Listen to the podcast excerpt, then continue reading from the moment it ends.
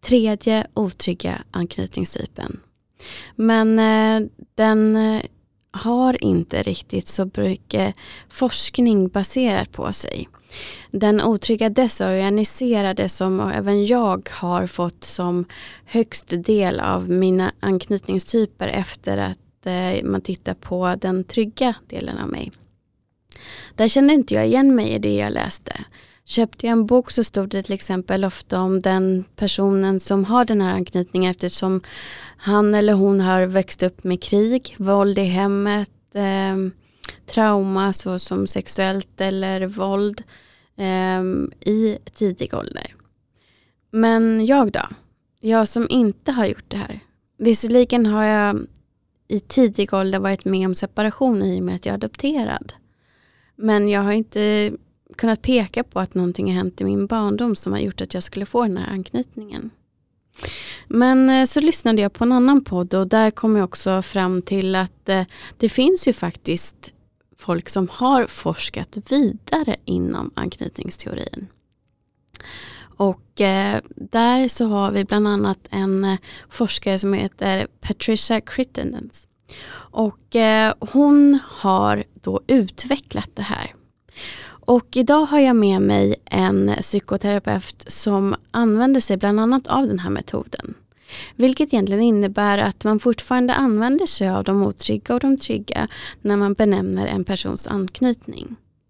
Du kan alltså vara trygg i din anknytning, du kan vara otrygg ambivalent och du kan vara otrygg undvikande. Men Patricia hon sätter också på hur mycket du är.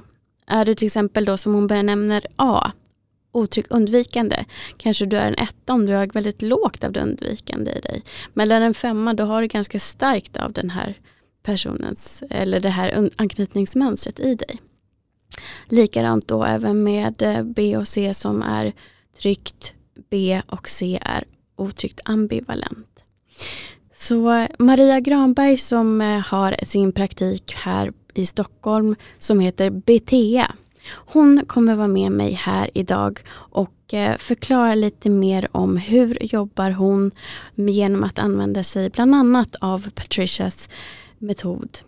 Och eh, varför säger då Patricia bland annat att det finns inte någon desorganiserad otrygg anknytning. Så eh, jag hoppas att det här kommer ge er, precis som det gav mig, en ökad förståelse för mig själv och eh, ytterligare en pusselbit på vägen till att hitta ert sanna jag. Så sätt dig till rätta, sitt någonstans där du kan lyssna i lugn och ro och lyssna gärna flera gånger för att ta till dig det här.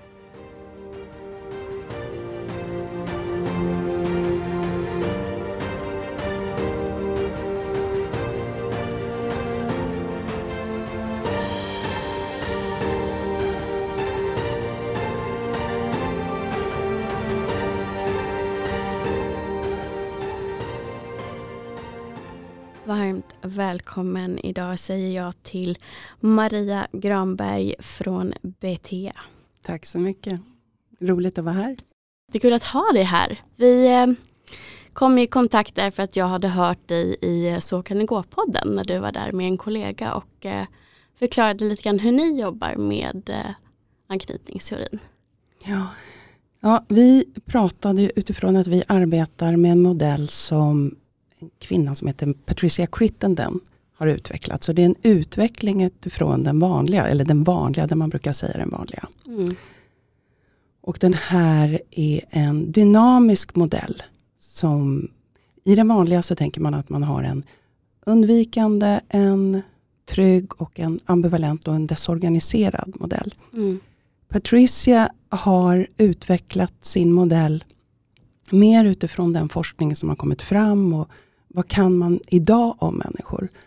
Och då slår hon bort den här idén om att det finns desorganiserade mm. strukturer eller um, anknytningar. Vad intressant. Ja. Nu spetsade jag öronen extra mycket eftersom jag får ju alltid eh, när jag har gjort test längs med min egna personliga mm. resa så har jag ofta fått den som majoritet efter den mm. trygga. Hur eh, tänker ni där då, eller den här forskningen? Eh, Patricia tänker, och, och jag står bakom den tanken, det är att vi har i många, många år som människor haft bra mycket otryggare miljöer än vad vi har idag. Mm. Och den desorganiserade anknytningen sägs ju vara att man inte riktigt vet. Man går både framåt och bakåt och, och fryser och, eh, och, anknytningen är väldigt eh, ostrukturerad. Men eh, om det skulle vara så att vi människor faller ihop direkt det blir något farligt, så skulle inte vår art ens ha överlevt. Så att Patricia menar att vad som är, det är att ju svårare och ju farligare miljö man har, ju mer avancerade och komplexa strategier får man. Så att man kan både frysa, gå till attack, undvika. Man kan allting istället. Och då kan det se ut som när man har gjort de här undersökningarna så gjorde man ju dem på barn för att se hur reagerade barn och då kunde man se barn som verkar stå stilla och gå bakåt och gå framåt. Det var ingen ordning alls på de här um, när man tittade på dem. Men idag så förstår man ju att det kan också vara ett väldigt adekvat sätt att först frysa, stå stilla och titta på någonting. Sen bestämma sig för att en strategi måste kanske vara väldigt mer avancerad än bara ett sätt. Um, så hon, hon utvecklade det helt enkelt med att, ta, att göra det mycket flera varianter utav de som kallas för undvikande och de som kallas för ambivalenta. Och även de trygga. Det låter väldigt logiskt ja. i mina öron. Eh, strategier, är det skyddsstrategier som man tänker då? Ja, vad, hela studien går ju ut på eh, hur handskas vi med fara. Okay. Att, klara, att klara situationer som är trygga, det klarar ju de flesta. Men vi, hur klarar man en situation som är farlig? Det är vi som människor väldigt eh, programmerade att lära oss. Mer än att vi ska klara av trygga situationer. Mm. Så eh, om jag förstått det rätt så säger hennes teori då att det är 21 olika strategier överlag? Ja, hon, hon, gör det som en, eh, en solfjäder som är rund. Och högst upp så är de trygga. Eller de, hon kallar dem ABC. B står för trygg, A står för undvikande och C står för ambivalent. Så att det är som en solfjäder som har blivit som en stor ring. Det är egentligen samma teori, det är bara ja. att den är utvecklad. den utveck stannar inte okay. vid eh, trygg, undvikande, alltså olika modeller, utan den, den trygga, den undvikande modellen får ytterligare strategier helt enkelt. Flera anknytningsstrategier. Mm. Och även den ambivalenta strategin får flera anknytningsstrategier. Än att, att den är väldigt eh, att den bara har ett sätt. Okej, okay. så att då, då har man som otrygg eh, antingen undvikande eller ambivalent även ytterligare strategier som ingår i ens anknytningstyp. Ja, ja. Men hon tittar också som många kan tro att de är då desorganiserade. Det är att i, i hennes studier kommer också fram att man kan ha blended, man kan ha både och. Eh, eller att man kan ha eh, man kan också ha något trauma som ligger framför som, som försvårar det här. Eh, så det är mycket mer komplext. Hennes, hennes tanke är att det finns inte, det är inte så enkelt så att man kan säga jag har det här. Utan hon tänker att varje människa har just sitt sin strategi. Det är som lika unikt som en eh, fingeravtryck. Mm. Gud vad jag blev lättad när du säger mm. det. Mm. För att jag upplever att det är så svårt att riktigt fullt känna igen sig när man just får desorganiserad som anknytningstyp.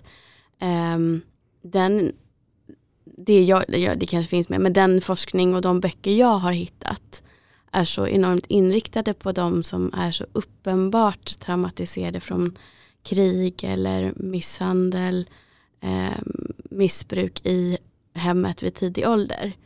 Och, och, passar man inte in i de kriterierna men ändå får den anknytningstypen då, upplever, då, då hittar man inte riktigt information och därför så valde jag också att inte ha ett avsnitt med bara den anknytningstypen. Mm. För jag, jag vill ju kunna stå för det som jag eh, för ut till mina lyssnare.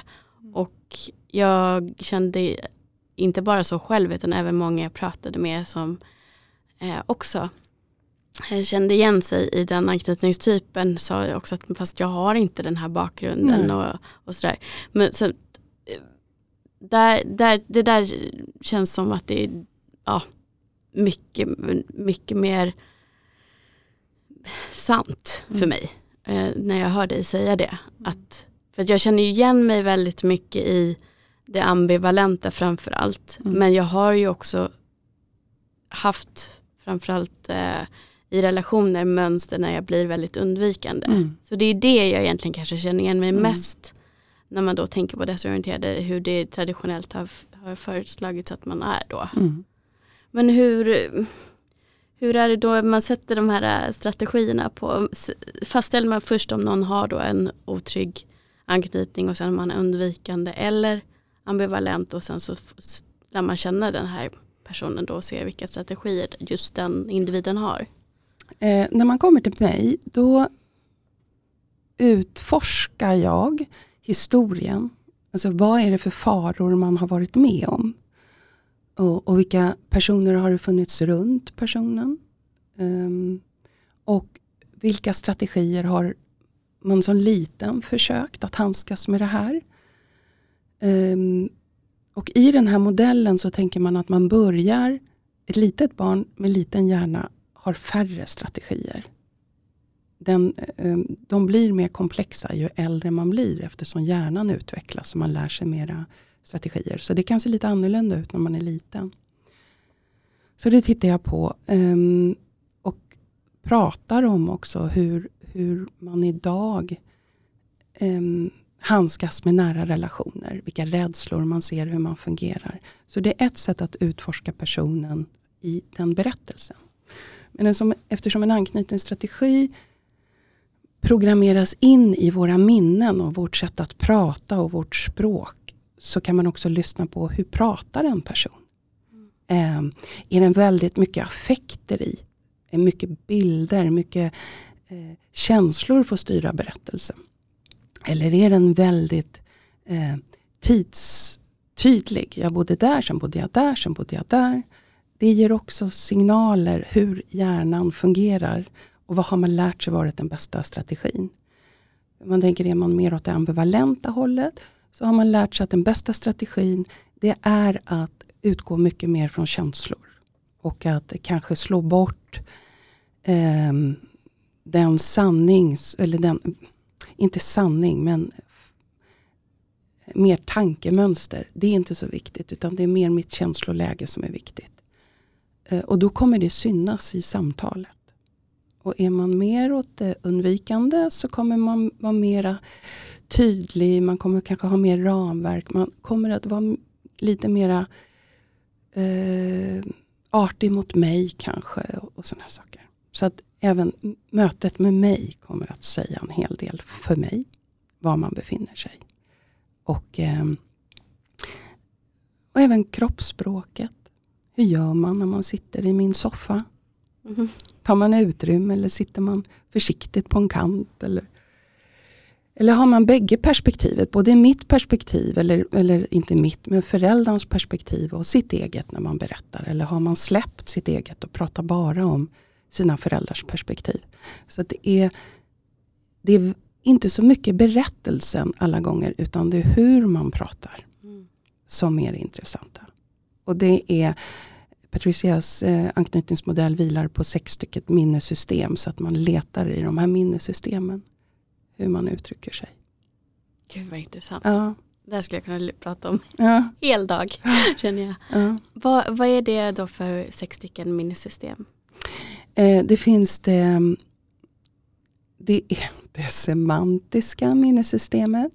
Jag kan göra det lite enklare, jag går inte igenom annat. Men det är semantiskt eh, som handlar mycket mer om hur saker och ting är ordning, vilken tidsordning och man berättar om var jag har bott och så. Sen finns det ju affektminne. Man pratar om känslor eller bildminne.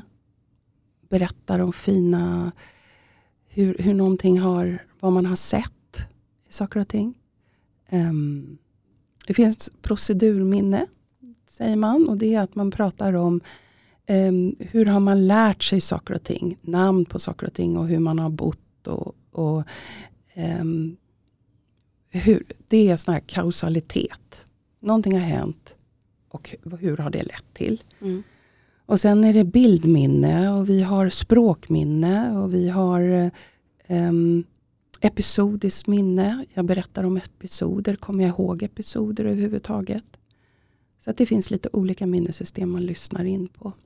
Så du iakttar när någon sitter och berättar om minnen hur de förklarar minnet? Om det ja. är ett bildminne eller om att de säger att ah, men jag kommer ihåg att jag kände så här när eh, pappa inte kom på min födelsedag för han var tvungen att jobba eller sådana saker. Ja, eller om man berättar hur bodde du så kanske man berättar jag bodde på Rosengatan 47 och det var ett stort hus och bredvid mig bodde Anna. Och, och det är ingenting om eh, och, och, i huset, hur det, hur, det så, eller hur det kändes i huset eller hur, eh, hur det var att bo i det där huset utan det är bara rent hur det var mm. praktiskt. Mm. Mm. Är det alltid så som du började om du kommer en klient och säger att jag vill jobba med min anknytning för jag får inte relationer att fungera. Att man börjar med att ta reda på hur den här personen tänker och minns. Och... Um, vad jag börjar med alltid och det är att få en, eh, en allians, att vi pratar och att vi, att vi kan utforska det här, att det är okej okay att utforska för det är inte alltid så roligt kanske att utforska heller, även om man är nyfiken på det. Mm. Eh, för, att, eh, för att så småningom när man har, om man har terapi, fortsätter i terapin, då kommer jag utmana strategierna.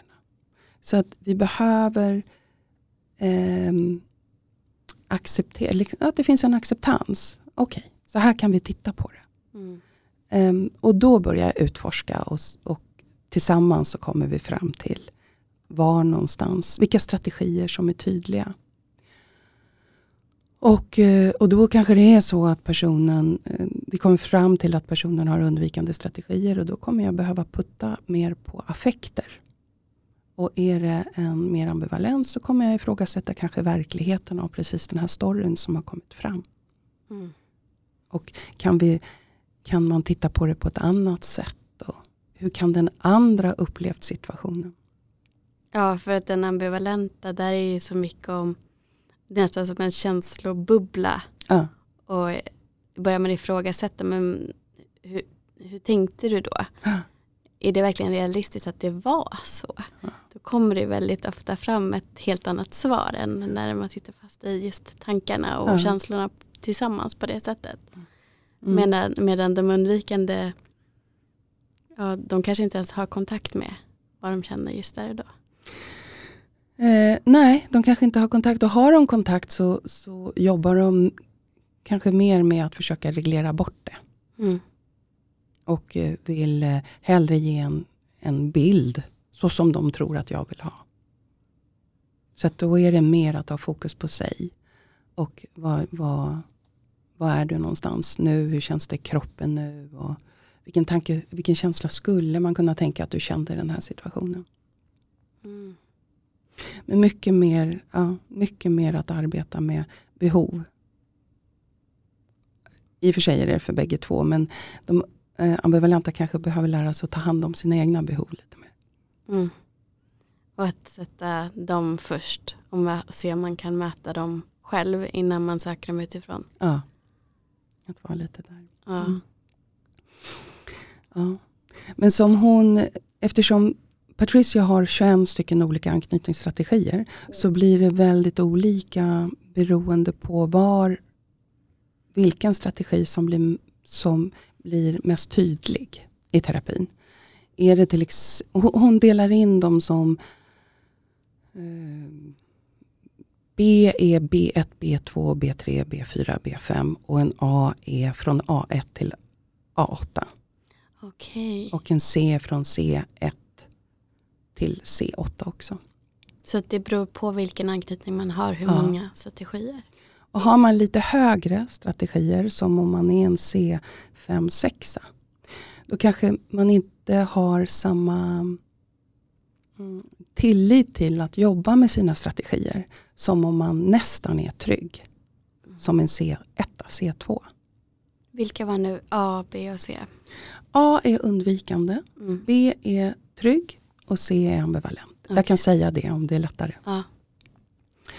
Ehm, och då, så att i terapin om jag till exempel får en någon som har strategier som en A3, vilket kallas för compulsive caregiving. Alltså man kan inte låta bli att ta hand om andra.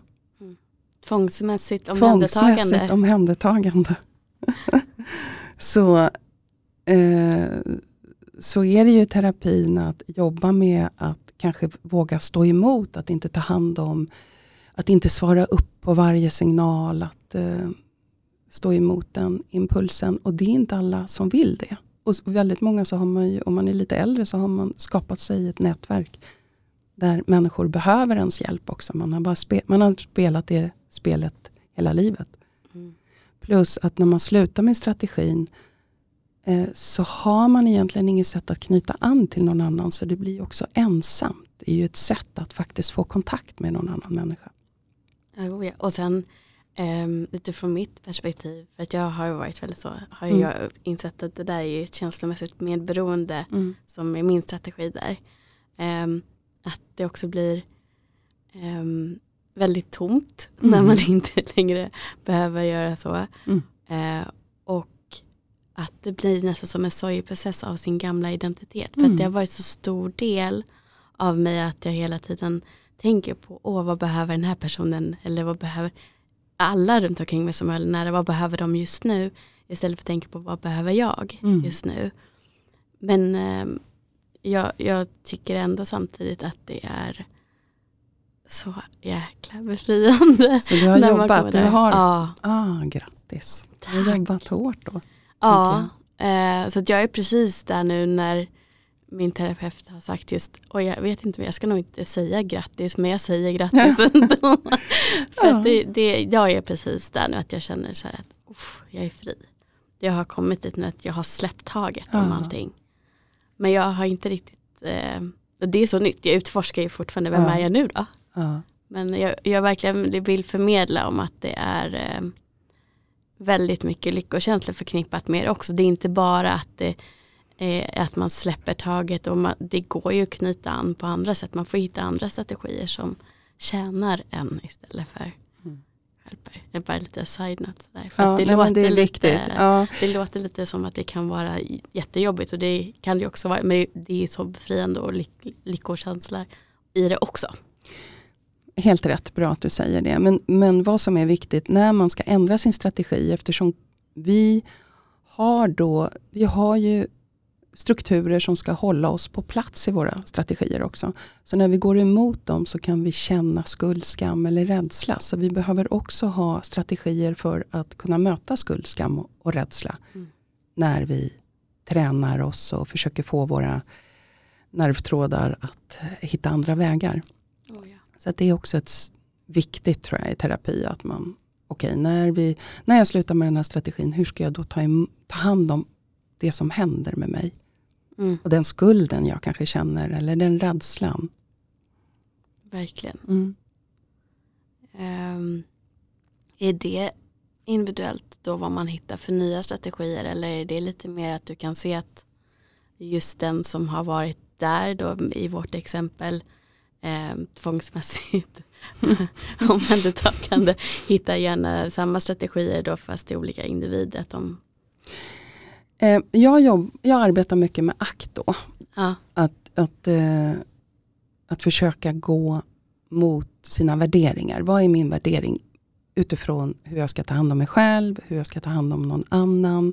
Och det får vara den strategin man letar efter. Hur bedömer jag att det skulle, om någon kom och frågade mig hur man skulle göra, vilket, vad, hur skulle jag råda dem? Och det är ens värderingar. Eh, och eh, Så att det är det som blir riktlinjen. Inte hitta nya strategier för att innan man kan ju, Många gånger innan man har lyckats kanske jobba sig lite längre fram så kommer om man känner att det här är rätt så är det fortfarande kopplat till gamla strategier. Så att man behöver nog tänka, vad är min värdering? Mm. Vem vill jag vara? Hur vill jag ta hand om mig själv? Ja, att man ifrågasätter och är nyfiken på varför kommer mm. den här känslan och den här tanken när jag är i den här situationen. Mm. Där, där, tycker jag är jättebra att man börjar när man börjar med det här arbetet. Att man inte är så eh, hetsig mot sig själv heller. Att nu ska jag komma på vad det är som är fel. För att det, det kommer inte komma dit, det kommer inte nå inåt om du inte lyssnar inåt. Att, det, att man bara börjar då med att kanske observera med hur, vad, vad gör jag när jag hamnar i en situation som jag tycker är, eller mitt undermedvetna tycker är uppenbarligen är någon hotfull. Eller ja, vad det nu kan vara. Mm, jag håller med dig. Det, jag tror att det är jätteviktigt. För att, för att utgångspunkten är ju också att vi har de här strategierna och de ligger i oss. Både i minnessystemet, vårt nervsystem. Eh, och det, nu epigenetik visar att vi kanske har ärvt vissa strategier från våra, våra föräldrar. Eh, så att vi, den delen är ju nästan som en robot i oss. Som har tränat upp den här sidan och kommer vara en, den, vi kommer tolka saker, vi kommer eh, känna saker, vi kommer reagera på vissa sätt, när det, speciellt när det blir en hotfull situation. Um, och Det är inte något medvetet jag, så vi behöver titta på det här och med mycket kärlek. För det, jag tycker att det är en fantastisk eh, sida i oss människor, att vi kan bli så duktiga på att handskas med hot så att eh, vi har det till och med inprogrammerat i oss. Mm. Så Vi ska aldrig heller bli av med våra strategier. Det har, har vi tuffare strategier då har vi varit med om en tuff skola för att få dem. Och Det gör ju att vi klarar av också tuffare situationer. Men vi behöver träna oss i då att kunna vara i en trygg situation också. Och har man compulsive caregiving eh, så är det ju sitt eget perspektiv som man måste lyfta. Så det är det här att hitta, att gå mot att ha eh, både mitt perspektiv och den andras perspektiv hela tiden i fokus och välja vems perspektiv ska jag ta nu kanske. Men att inte automatiskt gå in i ett perspektiv hela tiden. Absolut. Ja, vi får inte glömma bort att vi har behövt det, den, den strategin som vi har ut, eller utarbetat är ju för att vi behövde den. Det var den absolut bästa mm. när vi, eh, dit vi kom. Utifrån våra förutsättningar. Mm. Ja, absolut. Hade vi inte haft vissa, alltså, om, om, vi tänker ännu längre tillbaks när det var riktigt farligt att leva kanske, så, eh, så skulle inte ens vi som art ha överlevt. Så det är bra strategier mm. att ha. Och är det så att man Ehm, till exempel utforma strategier tänker jag mot övergivenhet så kan man ju bara tänka på men vad hade hänt dig när du var riktigt liten om du hade blivit övergiven. Mm. Du hade ju kanske inte överlevt så det är väl inte så konstigt att din, ditt medvetande och din kropp och hela du utformar en strategi för att skydda dig mot vad ska du göra om du blir övergiven. Mm. Och där också kunna varna för att nu skulle jag kunna bli övergiven. Nu måste jag sätta in hela gardet här mm. på sätt och vis. Så att man kanske också kan eh, förstå sig själv på ett annat sätt utifrån och där i hitta den här acceptansen och kärleken till mm. Varför man har utformat sina strategier. Mm. Ja, jag tycker i alla fall det är superspännande att träffa ja. människor och höra um, hur de har löst det.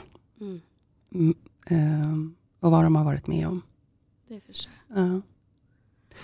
Och det är verkligen så som du säger att det behöver inte vara att man har haft en historia med tung missbruk i familjen eller så. Utan det kan vara att eh, ibland kan det vara att en förälder um, har väldigt mycket eller är en depression under en väldigt kritisk period. Så att barnet behövt uh, bli kanske väldigt självständig under den perioden. Eller försökt locka på föräldern lite mera genom att ropa och hojta lite mer och, och då har fått en respons. Så det är, det är um, processen pågår inte, den, den, den, processen pågår när, det är som, när vi behöver den också. Mm. Hur ser du på eh, vissa som jobbar med anknytningsteorin mm. säger ju att den är eh, ständigt under förändring beroende på vad som händer en under livets gång.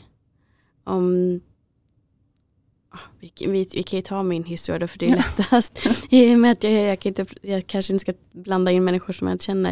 Eh, men jag tänker så här att jag till, var, eller är adopterad. Mm. Eh, så att det var ju tidig separation där. Eh, men jag upplevde att jag haft en väldigt trygg barndom. Mm. Däremot blev det otryggt i tonåren, sena mm. tonåren och därefter. Eh, skulle man kunna säga att det hänger ihop? Tror du då till exempel att om man har haft tidiga separationer och, och kroppsminnet kommer ihåg den här känslan av separationen, att man sen när man går in i tonåren och börjar liksom skapa relationer på ett annat sätt än tidigare då har kvar den här rädslan att det mm. hänger upp på, på sätt och vis. Mm. Absolut. Eh, hur gammal var du när du kom till? Eh, jag, var, jag var åtta veckor när jag kom till Sverige. Mm. Jag var sex veckor när jag kom till mina föräldrar. Mm. De åkte ner eller till Colombia då. Mm. Att du, det var så pass tidigt. Ja, men det, det var ju därför jag inte förstod heller att det kunde hänga ihop förrän nu när jag har börjat lära mig om anknytning. Ja. Ja, alltså ett litet barn börjar knyta an direkt. Och eh, den, eh, barnet, eh, både med lukter och med rörelser, hjärtljud, precis allting. Um, så att det är väldigt um, fin, finlir i det där. Så att um, det kan absolut höra ihop med vad som händer under tonåren, men det kan också höra ihop med andra subtila saker som man kanske har svårt att mm. veta om eller har svårt att se eller förstå att det här hade betydelse. Mm. Också. Um, som när man är så liten så kanske inte, ja det kan vara att man blir sjuk eller att det, ja, det kan vara vad som helst. Så att det är en, um, vi utvecklas ständigt mm. i vår anknytning och framförallt är det så, eller vad som också är, det är att precis som jag sa tidigare, när man är liten så har man en, en lättare strategi och får man inte hjälp så blir den mer komplicerad ju äldre man blir. Um, men en strategi kan också, det sa jag också, att en strategi kan vara trygg eller någorlunda trygg. Men det kan finnas trauman som ligger framför och också triggar. Mm. Och då kan man behöva jobba med traumat. Mm. För att man ska kunna komma till det här trygga. För där tycker jag också att det är så intressant för mina trauman kom inte förrän i mitten av 20-årsåldern och närmare 30. Mm. Um, och då för att det, läser man traditionellt, ja, fast din anknytning kom när du var mellan noll och två år. Mm. Ja fast sen hände ju det här. Det var destruktivt förhållande och det var våldtäkter. Mm. Um, inte av honom men Nej. i liksom samma tidsperiod ja. där. Och då tänker jag så fast jag upplever ju att det var där jag förändrades som mest och blev väldigt rädd för närhet var ju framförallt efter det förhållandet. Mm. Och det kan ju också, det jag menar, vi kan, få, eller, vi kan få trauma hela livet. Mm. Mm. Men det kanske inte har så mycket med anknytningen att göra alla gånger, utan det kan vara trauman som ja. ligger framför och stör. Eh, om jag bränner mig på spisen, då kanske inte hela min personlighet förstörs. Men om jag ska just set, koka mat kanske det blir jobbigt mm. i den situationen. Okay. Ja. Så att ibland kan man behöva jobba med traumat ja. för att det ska lösas upp. Mm. Så att man skulle kunna säga att om det är en person som har varit med om trauma på något sätt eh, de första åren man är i kärleksrelationer, det är mm. oftast mellan 20 och 30, mm. eh, kan bli rädd för att gå in i relationer igen på grund av det traumat. Men det måste inte då nödvändigtvis ha med ens anknytning att göra från Nej. barndomen. Nej. Utan alltså, blir jag våldförd på något sätt så ska jag bli, då ska mitt system lära sig att det här finns en fara. Ehm, så att nu, det här måste jag vakta. Och då kommer både kroppen och allting vara beredd på den faran. Så det är lite, som jag ser det, lite annorlunda. Mm. Sen så brukar de här höra ihop. Eh, men det, det, är, det är viktigt tror jag att, att ha lite skillnad på vad är anknytning och vad är traumat Mm. också. Mm. Ehm, det kan vara, och det kan vara ett ärvt trauma, det kanske inte ens är mitt trauma. Jag kanske, ehm, det kan vara någonting som har hänt med mina föräldrar som jag har eh, uppfattat. Och det är trauma. Och det, um, så det, medan anknytningen har kunnat vara bra. Okej. Mm. Om man då kommer till dig som klient. ehm, jag, jag tänker, kan det inte vara väldigt svårt att komma på att det är sånt där som ligger bakom? Tar det lång tid att komma dit? Det är det är lite svårare, därför är det bra om man gör när man pratar om historien att, att, det, att det kan vara att man kan uppmärksamma vissa saker. Att man kanske uppmärksammar på en person att de eh, börjar prata annorlunda helt plötsligt när de pratar om någonting. Eh, eller de hoppar förbi vissa saker. Så att det är inte alltid lätt.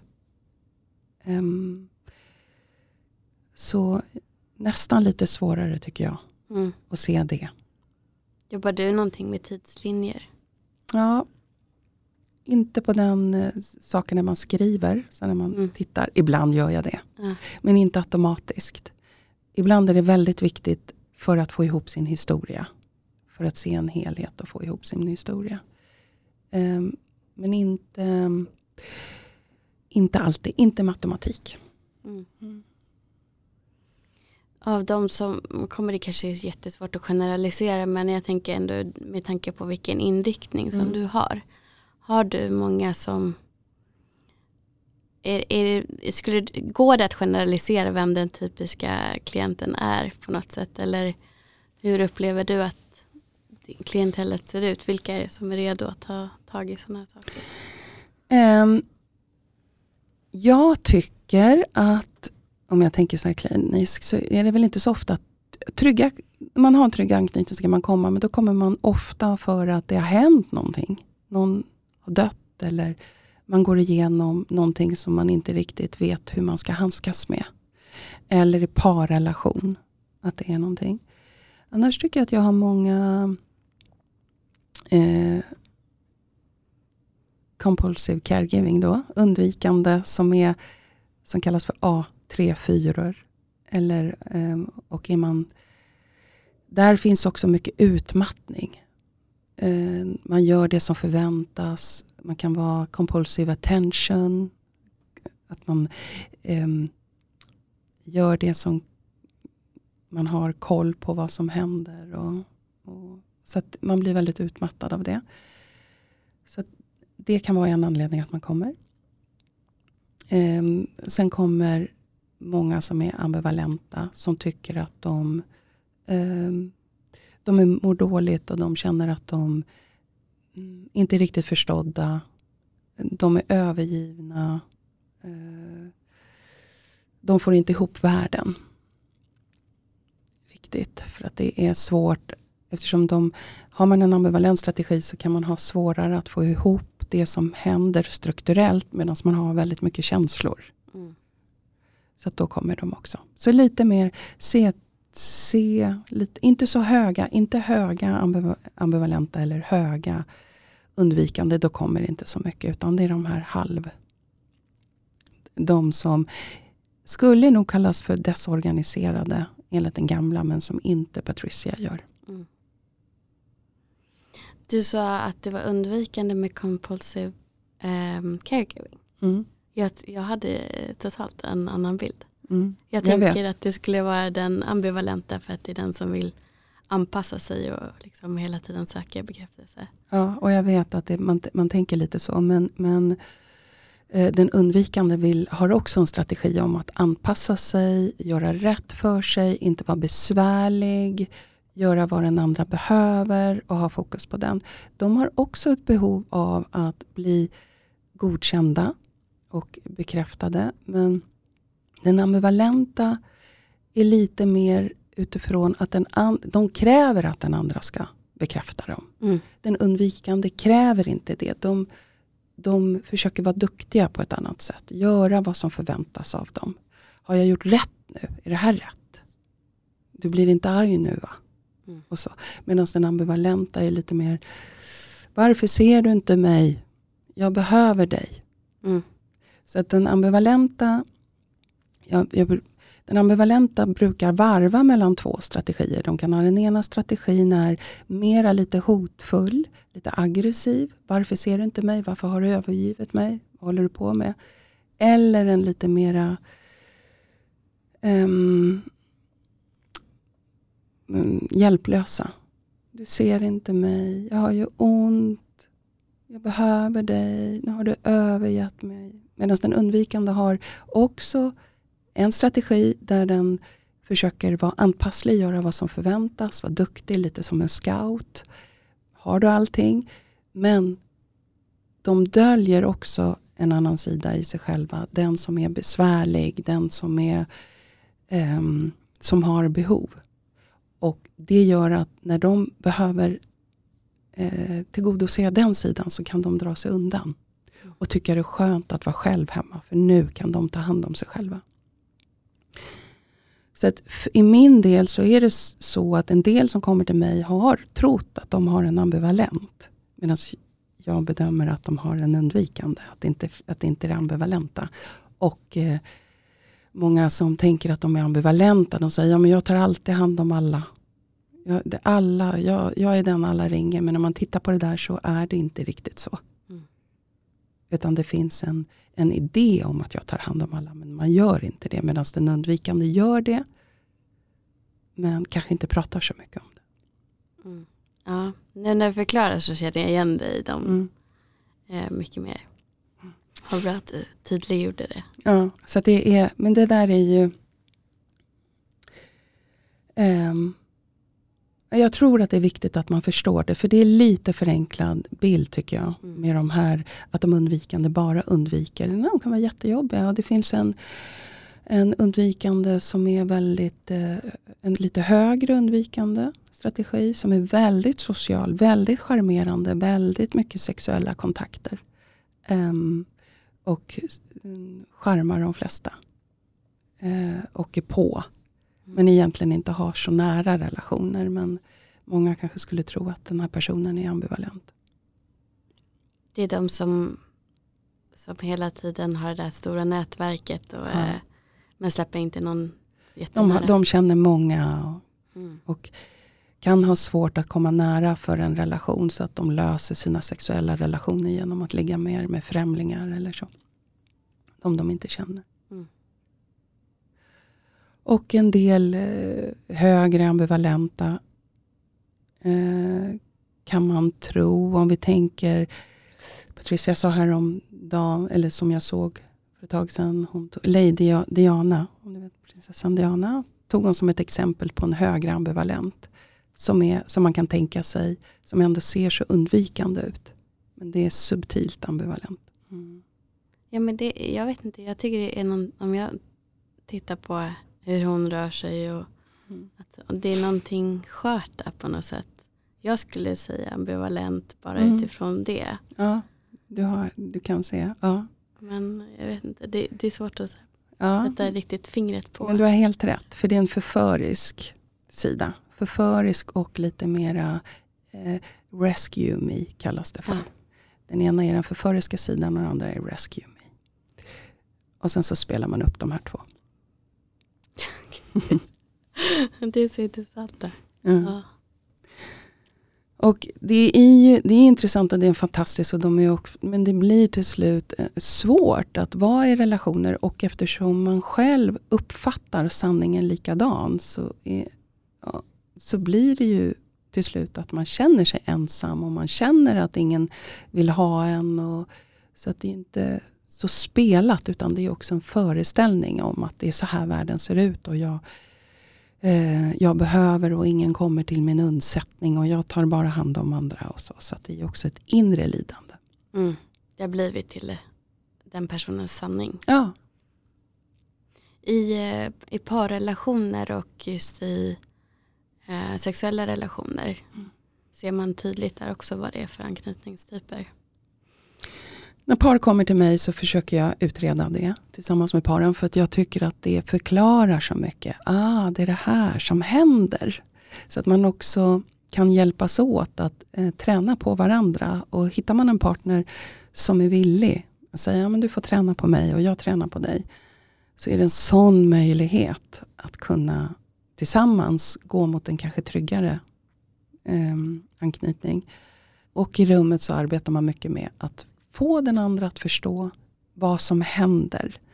Och jag tror att jag många gånger översätter också till den, till den andra att så här pågår, så här blir det kanske. Eller försöker vara ett, eh, en, en hjälp i att förmedla hur det blir. Och att man tillsammans kan arbeta då för att eh, den undvikande kanske får träna på att komma fram och våga säga lite mer sitt behov. Och den ambivalenta då tar på sig att inte eh, gå på det. Eller kasta sig på och ha massa idéer utan bara försiktigt låta, åh jättebra, då köper vi det. Och, eller om den undvikande kanske uh, vågar ta på sig att bestämma vilken mat som ska vara den kvällen nu drar jag bara något exempel, mm. så att den ambivalenta då sitter och äter någon konstig mat utan att tycka att det här är jättesvårt, utan äter, äter och accepterar. Eller när den ambivalenta försöker att hejda sig, att den undvikande vågar gå närmre då. Och, eh, så att de hjälps åt. Så vi pratar om mycket i samtalen. Hur kan vi hjälpa varandra? Vad behöver jag dig? Och det här blir svårt. Och nu blev jag rädd. Så, så, att man hittar andra uttryck så att det inte bara blir strategin. Utan nu är jag rädd, nu har jag lust att dra mig undan. För det är så, har man en undvikande strategi så, eh, så kan det vara väldigt svårt till exempel med konflikter eftersom deras struktur försöker dämpa alla eh, farliga känslor. Så att om det börjar komma ilska i rummet så kommer de försöka reglera ner det. Och det gör att deras hjärna kommer ha fullt upp med att reglera ner känslor. Och de kanske inte blir så verbala då. Mm. Medan en ambivalent skräms inte på samma sätt. Så de kan fortfarande ha sin hjärna och vara snabba och, och verbala och kunna diskutera. Så att, att man också förstår sådana saker att när en undvikande tystnar så är det inte för att man inte vill prata, det är för att orden inte längre finns. Det är, det är tomt. Man är rädd. Mm. Och det är ju så tyvärr inte alls vad den ambivalenta behöver. Nej. För då känner ju han eller hon sig övergiven Exakt. istället. Så man triggar varandra. Ja. Så att då får man hitta på lösningar om den undvikande sätter en hand på axeln. Eller någonting. Eller säger jag, jag kan inte prata just nu, jag vill men jag kan inte prata. Så att de förmedlar sitt tillstånd. Ja, det är jätteviktigt för att vi kan ju, ingen av oss kan ju läsa tankar och kan, men vi kan ju ge varandra och oss själva en chans att bli förstådda också. Mm. Om vi försöker uttrycka det så gott det går. Mm. Och just öva, för det kommer ju kännas tryggare ju, ju mer vi övar och mm. märker att det var inte så farligt. För just den här rädslan för en reaktion hos en annan person kan ju vara jättestor innan man har försökt. Ja. Um, jag tänker också just närhet. Um, jag upplever att undvikande kan ha väldigt svårt för även fysisk närhet. Är det någonting du? Ja, de, de kan tycka att det är lite svårare eftersom de har svårt att sätta gränser. Så att de kan kanske ha, så då gör de ofta så, eller inte alltid, inte ofta alls. eh, men då kan de sätta nej för att de inte kan sätta nej när de väl har sagt ja. Mm. Mm. Så det är ett skydd. För att det är svårt att, att reglera sig. Medan en ambivalent kan ju säga, nu vill jag en kram, nej nu vill jag inte ha en kram. De kan sätta gränsen där de känner på ett annat sätt. Oftare. Mm. Um, men som sagt, det är igen lite olika om vi tar en, en som jag ser en A1, en A2, lågt undvikande. De, de tycker ju om att gossa och kramas. Och, uh, en, uh, en lite högre, som en A5, kommer ju tycka om det. Tills de kommer in i nära relationer, då blir det jobbigt. Men då blir all närhet jobbig. Mm. Det behöver inte vara fysisk. Okay. Då blir det även eh, frågor, nära frågor. Eller. Mm. Hur, hur gör man då? För att det är ju väldigt svårt att, att lära känna någon som inte släpper in eh, en och inte vill ha någon typ av närhet, alltså varken fysisk eller eh, mental. Är det, där, är det därför det liksom, där, där brukar jag ta stopp för dem som är undvikande? Eller hur fungerar det där utifrån ditt Um, alltså det, jag ska tänka till här nu så jag inte säger så jag inte generaliserar för mycket för det här blir ju generaliseringar. Ja, men det måste vi göra för vi har inga några, inte så många att ta som exempel. Nej, nej, det blir ju generaliseringar. Um, jag tror att de kan ha närhet såklart. Och de kan vara väldigt nära med vänner och så. Men det är det här att de har svårt att visa den dåliga sidan. Så de kan visa den goda sidan. Och vi har ju också skuggsidor i oss och jobbiga sidor och sårbara sidor. Den sidan kan vara svårare att visa. Um, så det gör att när man kommer riktigt nära någon, då börja, måste man ju börja visa sina skuggsidor också. Och eh, rädslosidor och jobbiga sidor. Och den, det är just det som de är rädda. Det är det som gör att det är svårt att komma nära. Är det för att de tror att de inte kommer bli accepterade eller att de kommer bli lämnade? De är då? tränade i ja. att det har varit besvärligt. Reaktionen har varit för stark.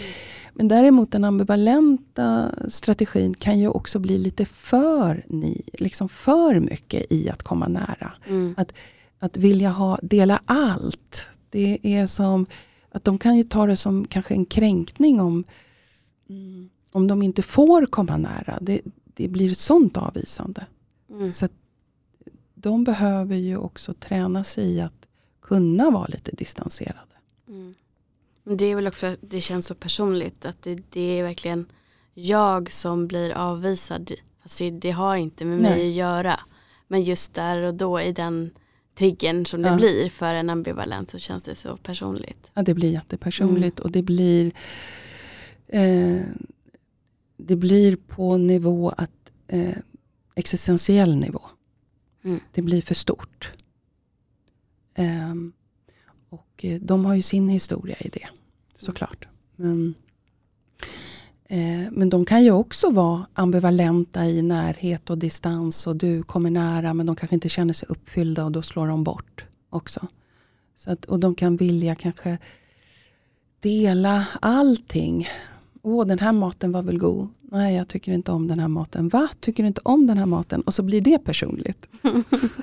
Nej, vi var inte lika på allt. ja. Så att det är och har man då en undvikande strategi och är tillsammans med någon som vill dela precis allt och alltid komma nära så blir det ju väldigt anspänt. Mm. Som kanske inte skulle, om, de, om en undvikande var tillsammans med någon som var trygg så kanske det inte skulle bli lika jobbigt. Så det är ett samspel också. I hur ska man handskas med sin partner? Hur nära kräver den? Och eh, Ja, det är hela tiden ett samspel. Men oerhört intressant. Och roligt att jobba med par. Um, för att det blir så tydligt och de ser det så tydligt och de ser varandra och de um, uh, ja, det blir en förståelse på ett annat plan. Mm. Så det är också en, en, en bra eh, sak för, tror jag, för alla.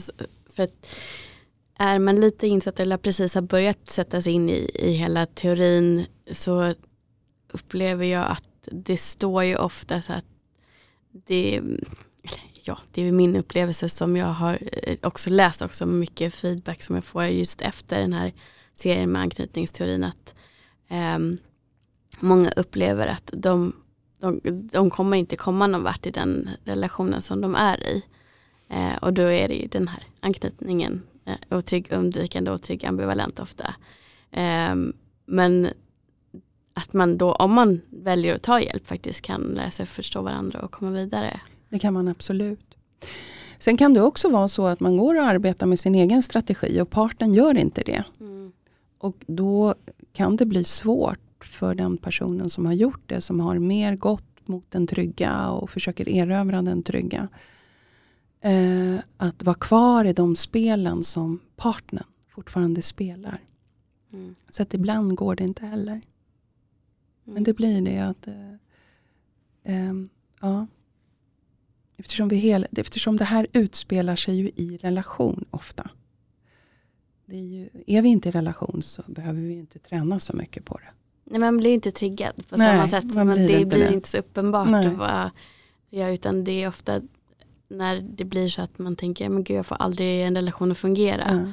Och då börjar observera vad är det för mönster som faktiskt ligger hos mig som gör att det inte fungerar. Mm. Jag vet också att det var någon som sa att ja, men, jag, jag har ju verkligen försökt och det är så olika killar jag träffar. Um, och sen när hon fick förklara lite mer vad hon menade med olika ja. så var det ju egentligen bara ytan som var olik. Att de hade olika typer ja. av jobb, olika utseende, olika klädstilar behöver inte betyda att de har olika anknytning. Mm. Men där är det att man söker sig till det som är bekant och då är det ju ofta samma typer ändå i grund och botten. Ja, vi signalerar ganska, ganska tydligt vilka vi är på ett väldigt subtilt sätt som vi snappar på ett subtilt sätt. Vi mm. känner igen oss i vår egen vi känner igen oss i vårt mönster. Men sen kan det också vara när vi är nyförälskelsen så kan det ju vara man kan vara annorlunda också. En, en, om man har en undvikande strategi så kan innan man har knutit an så har man ju en annan strategi. Eller den är inte lika uppenbar. Då kan man vara väldigt mycket på när man har en undvikande strategi för att den är inte farlig än så länge. Är, är det så um, generellt då, mm. eh, att en undvikande inte visar sig så undvikande då förrän de börjar känna någonting och det då blir ett hot. Ja. att det, när någon börjar komma nära, det är då allting aktiveras med om vi, om vi tänker lite olika, om, vi, om man tänker en, ett, en en undvikande som är ganska låg i sin strategi. Mm. Som, inte har så, som nästan är trygg. Den kanske är lite mer sig själv hela tiden. Uh, och den um, där kanske det inte blir så stor skillnad. Medan en högre kommer att uh, ha en annan strategi. Nu tappar jag fullständigt. Nej men jag tänker för att om, om vi generaliserar att någon som är hög, uh. eh, som har högt inom sin undvikande. Uh. Um, om vi tänker den här typen då som vi tog som exempel förut. Eh, jättesocial och har stort nätverk kanske inom sitt yrke. Eh, springer på mycket sociala tillställningar och verkar ha liksom väldigt mycket social kompetens. Men när det kommer till kärleksrelationer så antingen att de eh, mest har lite kortare förbindelser som kanske är sexuella i första hand. Mm. Eller att de upplever att när de väl ifrågasätter sig då att de kanske bara kommer till första dejtingstadiet och sen så drar de sig undan och då mm. rinner ut i sanden eller liknande. Att det genomgående, det är alltid till en viss punkt de kommer. Mm. Är det då därför att det är där de börjar känna sig hotade för att den andra personen kommer nära? Mm. När, det bör, när anknytningsstrategin börjar, när man börjar knyta an till den andra. Den andra börjar få en, en, en vikt i livet. Den börjar få betydelse. Då kickar det in. Vad har jag för erfarenheter? Det här, är man en hög undvikande så har man lärt sig att, att eh, anknytningar till någon, eh, man klarar sig bäst själv. Så då kommer man börja dra sig undan. Det blir för farligt. Och det är, men har man en lägre undvikande så kommer man inte göra det. Då kommer man kanske ändra sig och bli lite mera duktig eller eh, omhändertagande. Eller så. Så att den här självständigheten som man har kanske visat tidigare, eh, roliga, blir lite mer dämpad. Man blir lite mera, vad vill du, vad ska vi äta, vad ska vi göra? Och så. så att man börjar spela upp det man har varit med om. Mm. Så att, men man kan ha en relation. Mm. Och de kan ha långvariga relationer. Men eh, kanske mer utifrån den andras behov. Okay. Så de behöver lära sig främst att sätta sin, eller höra en... Uttala sina behov mm. och säga eh, och inte vara så duktiga i att se andras behov och sätta de andras främst och vara eh, mm, duktiga på att organisera saker och komma ihåg saker och vara nexus, alltså den som är i mitten på allting. Mm. Och vara så förstående. Vad, om, om du får ge lite generella råd till någon som har lite högre i sitt undvikande. Mm. Vad kan den personen göra då för att våga stå kvar och inte gå om det är någon som de faktiskt ändå vill vara i relation med? Om de vill vara i relation så ska de, precis som du sa, att observera vad är det jag gör. Men många som har lite högre börjar rationalisera.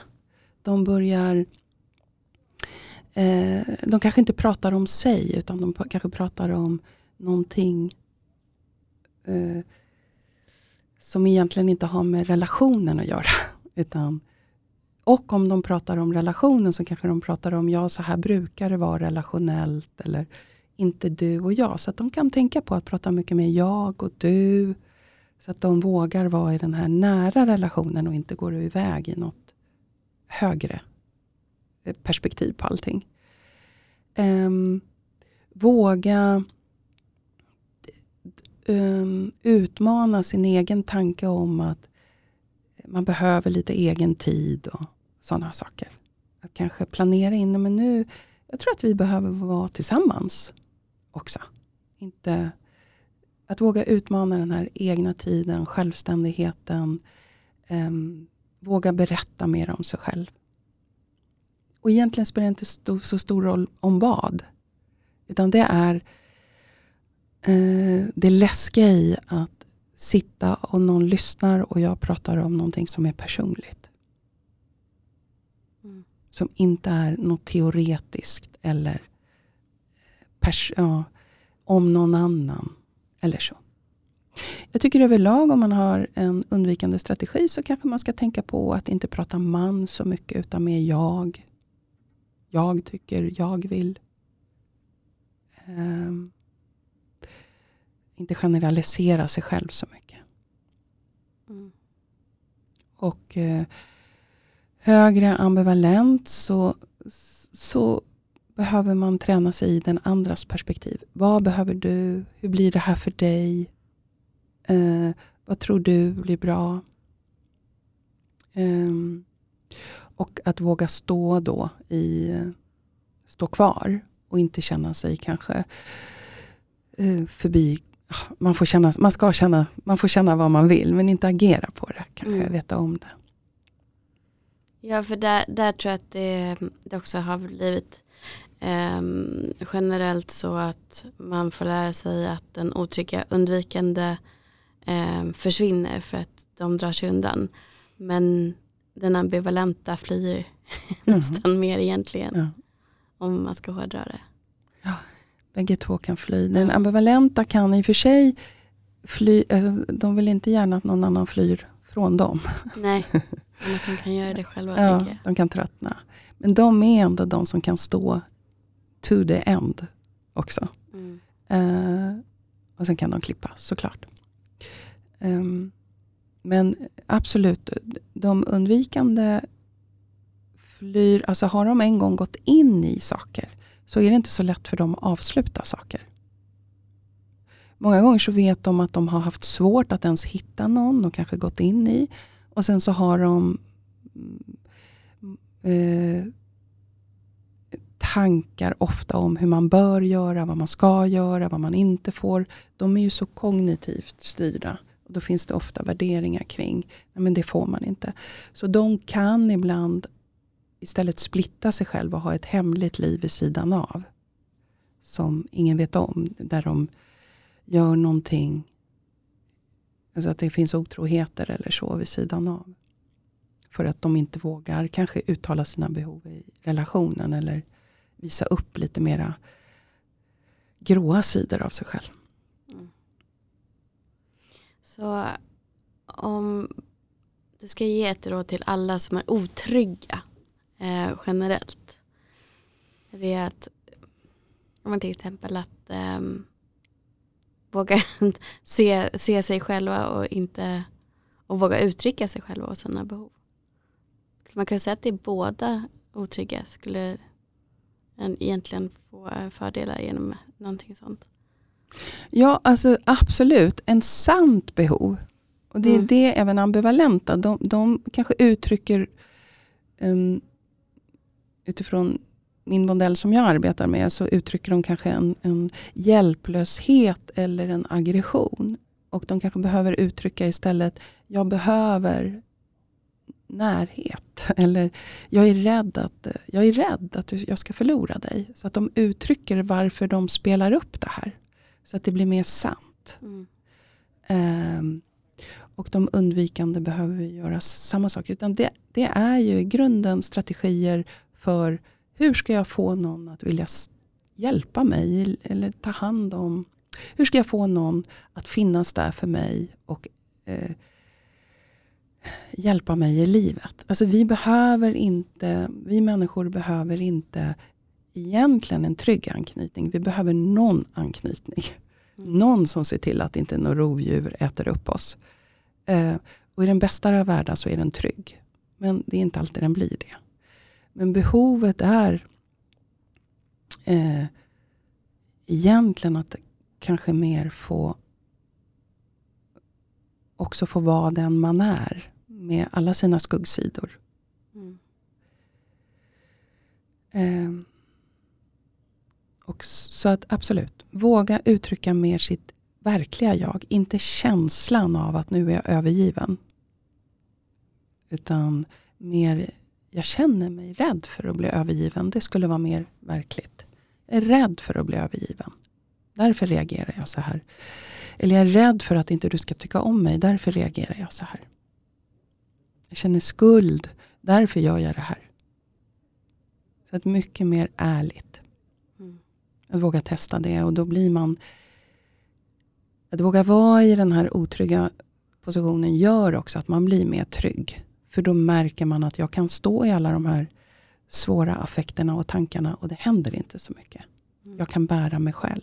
Mm. Så ehm, kan man sammanfatta det med att våga vara autentisk mot sig själv och, och sårbar med det, med vem mm. man är. Mm. Och ehm, stark ibland. Och modig i att vara sårbar. Ja, men också att våga, i att vara sårbar men också att våga säga det här gjorde jag bra. Ja. Att också att våga, våga visa sig. Mm. Men för att man ska kunna det så är ett arbete är ibland att ens ta reda på vem är jag då? Mm. Det är inte alltid så lätt. Nej, gud nej. Men det, det är en fin belöning sen när du har ja, gett och investerat ja. i det. Om man vill investera i sig själv genom att gå till dig, hur når man dig och hur kommer man tillväga? Eh, jag finns på min mottagning, BTA-mottagningen, som finns på Götgatan 71. Så man tittar på BTA, B-E-T-E-A, mm. kan man googla på. Yeah. Så hittar man mig. Och det är alltså här i Stockholm? Det är här i Stockholm. Mm. Mm. Mitt, eller vid Medborgarplatsen i Stockholm. Precis. Och jag vet ju också att det står ganska eh, utförligt beskrivet också om olika terapityper som du använder dig mm. av. Så att man får en väldigt bra bild på mm. bt.se också. Mm. Bara man går in där och läser. Mm. Ja. Fint. Det, har, det har gett mig eh, väldigt mycket att ha dig här. Så tack så jättemycket och jag hoppas att det kommer ge mycket till de som lyssnar också. En ökad förståelse och eh, ännu mer lugn i vem, vem är jag? Mm. Det vill jag verkligen förmedla med det här avsnittet. Tack så jättemycket för att jag fick komma. Tack. Tack. Och eh, till dig som lyssnar som sagt gå in på www.bt.se för att läsa mer om Marias eh, terapi, hennes mottagning och henne själv.